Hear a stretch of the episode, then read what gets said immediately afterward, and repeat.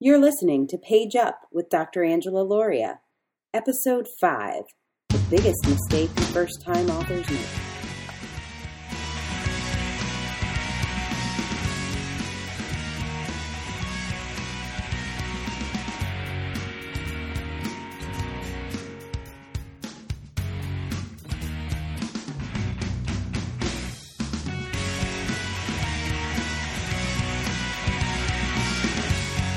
Hey everyone, welcome back to Page Up. This week we're going to talk about the biggest mistake that authors make. And the reason why I want to talk about this is that I see it over and over again. And in fact, just this week, I was uh, talking to somebody who wanted to work with the Author Incubator. And she said, But I already have my book done. Can you just help me promote it? And then I felt like I was back in this conversation that I have had so many times, which I think is one of the biggest surprises to people. But when your book is written, over 80% of your marketing opportunities are, are already fixed. And so it's very challenging to market a book that hasn't been written to accomplish the goal that you now want it to accomplish. So a lot of people don't know this, but different books do different things. So we have uh, three primary types of books that we work on um, client attraction books. And then we also work on lead generation books that really grow your list and on uh, platform speaking books. And they're all very different, and there are lots of other different types of books, but those are the three that we work with the most. And very often, people will want a platform speaking opportunity out of a book that's more of a lead gen book, or they'll want lots of leads from their book that is more of a client closing book. If somebody's thinking about working with you and they read that book, that will help close them. And so, if you don't know why you're writing your book and you don't understand the distinctions between the, the types of books that are out there, um, you make this mistake of writing your book first.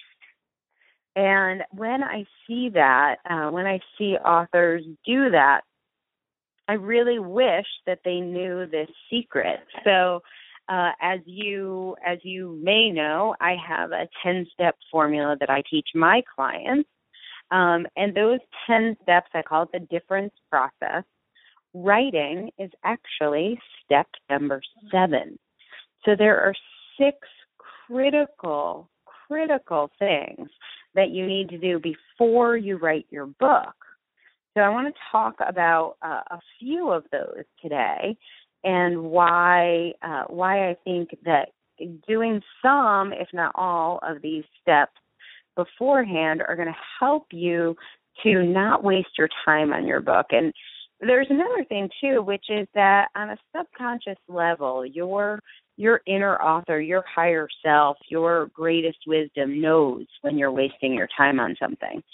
And very often it will be hard to finish your book and it will be hard to finish your book because you uh, are not writing it for the same reasons, for the right reasons, or you're not writing it as efficiently as you could. And so it feels like being stuck. But this feeling of being stuck is actually a message from your inner author that you have an opportunity here you're missing. So I want to help you not get stuck and I want to help you not fall into the trap of starting by writing your book. So here are some of the things before you write your book to think about. First, defining your ideal reader. So knowing who you're going to write for. So a lot of people when they start by writing are writing to everyone or they're writing to women 35 to 55. And the books that really make a difference and find their audience weren't written for everyone. Now, that's one of the things that has certainly changed in the publishing industry. Um, there's no doubt about it. Publishing has changed dramatically in the 20 years that I have been involved. And earlier um, in in history, when there was a concept of limited shelf space, So, meaning they could only fit so many books in the bookstores and you can only get books in bookstores. You wanted to write for the broadest audience possible. Well, now with the internet, that's actually different. And with the way that search engine marketing works, in order for people to find you in this onslaught of books, really you will have much more success if you write for someone specific. So instead of women 35 to 55, actually picking one woman that you're writing for and knowing this woman inside and out. And it seems to people like that's making their market smaller, but in a bizarre twist of book writer irony, um, by actually defining your audience before you write and defining that ideal reader specifically, you will actually reach a broader audience. And so it's a, it's a little bit paradoxical. But when you focus in on one person, it helps people who even aren't that person understand how to interpret your book. The next thing you want to do um, before you fall for the uh, mistake of starting to write is know who you are. So a lot of people think that's obvious. They just have the one voice they use when they write. But here's an experiment that you can try is take your same book concept and pick one little idea from it where you could write maybe 250 words about one one concept you want to share or one story that you want to tell and take that concept and write it in a few different voices.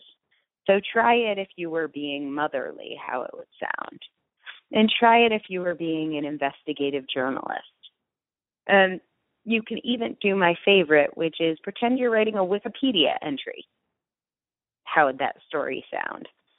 So you can see how dramatically your voice changes when you pick a different part of yourself to write from. So when we do step three, which is framing the outcome you want for your book, then we can really zone in to make sure that voice matches the outcome that you are hoping for. So if your outcome is to be a platform speaker, then in your book, you need to speak like you're going to speak from the stage. Um, we need to hear how you'll sound as a speaker. If you want to be an individual coach, then we want a very intimate book where it sounds like you are personally coaching me. So I get a taste of that experience. So you really want to identify your ideal reader and um, and you want to know your voice and you want to make sure they go together with what your outcome is. So is your ideal reader connected to your voice in a way that they would take the next Now there are three more steps before you write. The next one is to focus your author mojo and that's getting really clear on when and how you write best. So I talk about uh, Steven Pressfield's approach about bursting or plotting. I think that's a helpful distinction for people. Personally, I like to write in eight hour chunks and be really focused for a long period of time. But I had one client who wrote her book in 15 minute increments. So she broke her book up uh, into about 200 word chunks in 15 minutes, she could write 200 words, and that was about all she wanted to focus at once. So there are three components to your author mojo to think about. One, for how long do you want to write? Two, where do you want to write? Where are you most productive? Are you most productive at a desk or in your bed, or do you need to buy a a table that will fit with your couch that puts your computer at the right height when you're sitting on your couch?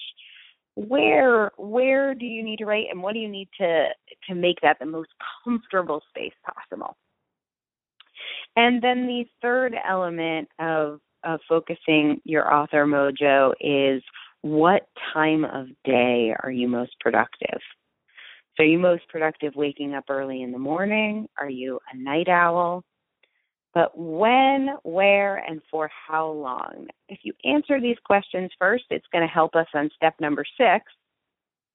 Um, but the last piece of the puzzle before we get to step number six is envisioning your success. So, what for the book? We need to know that before we start writing. And here's the tricky piece of this you want to write your book from the perspective of course this is going to happen. Right?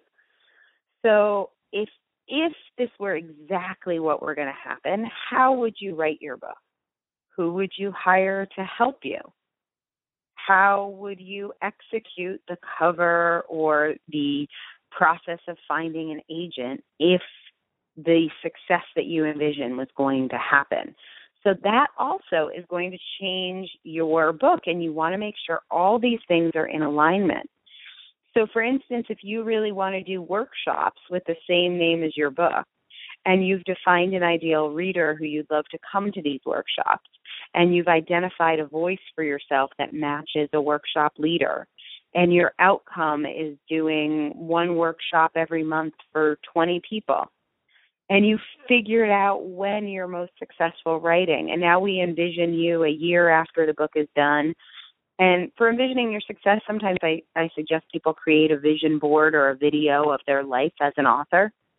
Well, if you were doing all those things and you selected certain traditional publishers, you wouldn't be able to run that workshop um, because it's very likely your publisher would not grant you those permissions to the IP of your book that they've purchased. So you need to envision your success so that you can act as if you were the person who that was going to happen for, which, by the way, is the most likely way to make it happen. So if you're just doing what most authors do, if you build it, they'll come, the only thing missing from the equation is me writing, then you'll have a book that's written because that's what you've been envisioning the whole time my book written. But if you are envisioning yourself on a stage in front of 200 people, what kind of investments would you be making in your book? Who are the people that are speaking in front of audiences of 200 or 2,000 or 20,000? And where are they investing? Where are they investing their time, their resources? Um, who is on their team? How can you get those people on your team? So, when you have these five pieces of the puzzle in place, your ideal reader, your voice, your outcome, understanding your author mojo, and really knowing what success feels like, not just what it looks like, but what it feels like. Then you can move on to step number six, uh, which is where you write an outline for your entire book. And it's an outline that matches the voice that we've talked about that serves a problem of the ideal reader that we've discussed, and that leads to the outcome that you have uh, for yourself or framed for yourself. And when we write that outline, we want to add page counts and dates you'll write each section. And those page counts and dates will be tied to your author mojo. So if you are a night owl, you might be putting in July 21st from 3 a.m. to 5 a.m that you're going to write a certain chapter because you know that's when you're productive. You might be carving out a weekend to write your book and breaking your book down into two hour writing assignments. So that outline uh, really needs to take into account the first five steps. And then what I recommend is you true that back. You look at the outline and say, does this match what my ideal reader wants? Does this fit with the voice that I want? Will this get me the outcome I want? Do I have a schedule that I'm going to keep because it's in line with my author mojo? And when I envision my success, is this the exact plan I would be following to get this outcome? Now, when you've done those six steps, you are ready to write. You are ready to start putting pen to paper at that point. And if you start that sooner, what will happen is you will most likely hit a wall and not finish your book. Now, it's possible that you will finish your book, but it won't get you the results that you hoped for. So, if you start by writing, there are two most likely outcomes. one, you don't get the outcome that you wanted. Two, you don't finish it at all, and therefore you don't get the outcome you wanted. So, to get the outcome you want, you really want to take these steps first. So, why don't people do it? What is the root cause of this mistake? Because again, it's a mistake that is made over and over and over again. And really, the way to guarantee you will never make this mistake is to understand why you would be attracted to it. So, I want to talk to you about something I call the author shame spiral. So, many people who want to write a book believe that what they need to do is simply write. The reason they believe this is writing is a skill that most of us have. Most of us know how to write and have experience writing, whether it's, you know, emails or papers for school or whatever it is that you have written. And the fact that we have done writing before makes us think we know how to write a book. But the truth is, writing a book is a different skill. And it's a skill most people don't have because, frankly, why should they? Like, why should somebody know how to write a book? That is definitely not something you're taught in school. It's probably not something you learned in college. And maybe you have a parent who's written a book or a friend who's written a book. But for the most part, people's experience writing books is pretty limited. Now, certainly there are some people who have written a hundred books or more, but unless you're James Patterson, you really should not know how to write a book. That's not something you should know how to do. And yet, the things people do to learn how to write a book are very often focused on the, I will say, the art or the craft of actually writing. So, writing skills, being able to tell a great story, being able to communicate your your message or your voice, those are certainly important skills um, that you need to write a book, but they are not actually the skill of writing a book.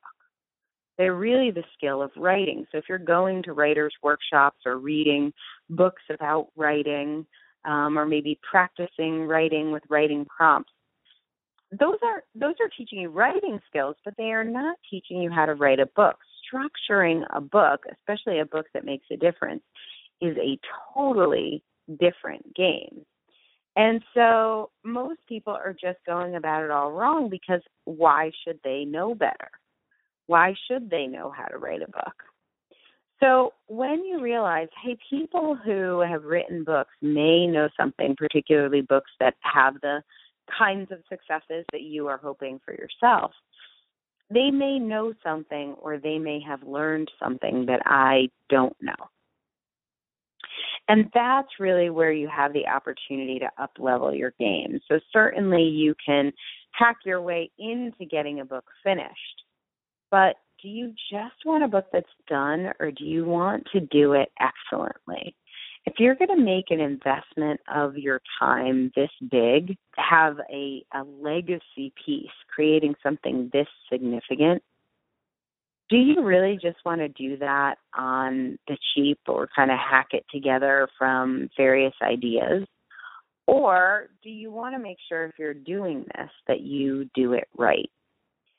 So, most people don't realize that they have the ability to do their book better and to get the success on the back end in terms of sales and lives changed if they make some investments on the front end on teachers who have done the exact kinds of books that they want to do. Now, this is one of the major advantages to working with an agent who has gone through the book process many, many times is they are going to be able to help catch you when you go off the rails or when you're expecting something that's not likely to happen automatically.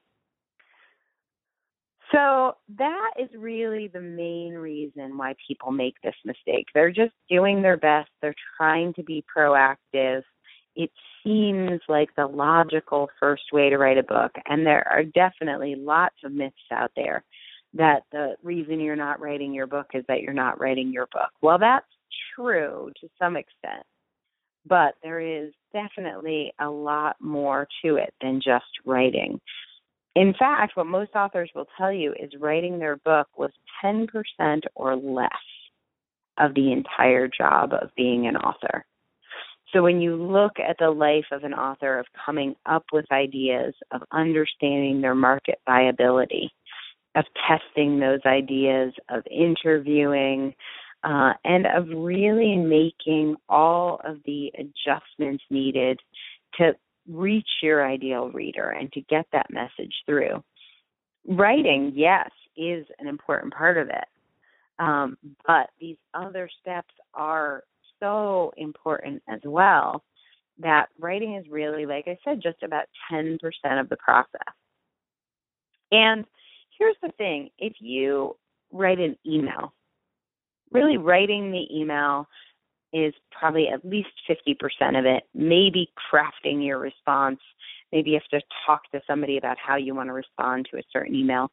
There might be 50% other stuff that you have to think about for to write an email at most. Sometimes writing an email is just just about writing it. There's not even that much outside stuff. So you're done. But when you write a book or when you decide to be an author, you are signing up to write as part of that, but you're signing up for a much bigger, broader package. And so that's the question that I would say. I would say writers write, but authors write a book. And so do you just want to write because you want to have a little outlet for your stress or for your ideas, just like you might pick up running or pottery? Is writing a hobby for you? Or do you want to write as a way to build your business and grow your platform and develop loyal readers and customers. Because if it's the latter, and if you want to make that bigger uh, commitment, then you really need to do these other steps first. Um, so what I'm going to do is I will post over at the authorincubator.com slash five. I will post a copy of the 10 steps to writing a book that makes a difference uh, along with a recording of this show uh, at theauthorincubator.com slash five. And we'll also post this up with our page up podcast this um, and uh, this will sort of be cross posted on Book Journeys and Page Up. You can, of course, find Page Up over at iTunes and subscribe to that. And make sure you subscribe to Book Journeys as well. Um, because really, this is a mistake that I don't want my listeners to have to make. And there are just a few adjustments that you can make in doing this other work first before you get to the writing, or if you have gotten to the writing, putting the writing on hold until you follow these steps. When you do that, you are going to be so much closer to having a book that makes a difference. This has been another episode of Page Up, where we help nonfiction authors write a book that makes a difference. If you like the show today, be sure to tell a friend and leave us a review on iTunes. Check out our sister show, Book Journeys, also on iTunes. And don't forget to sign up for our mailing list at www.theauthorincubatoR.com, where you can learn more about how you can get your book written.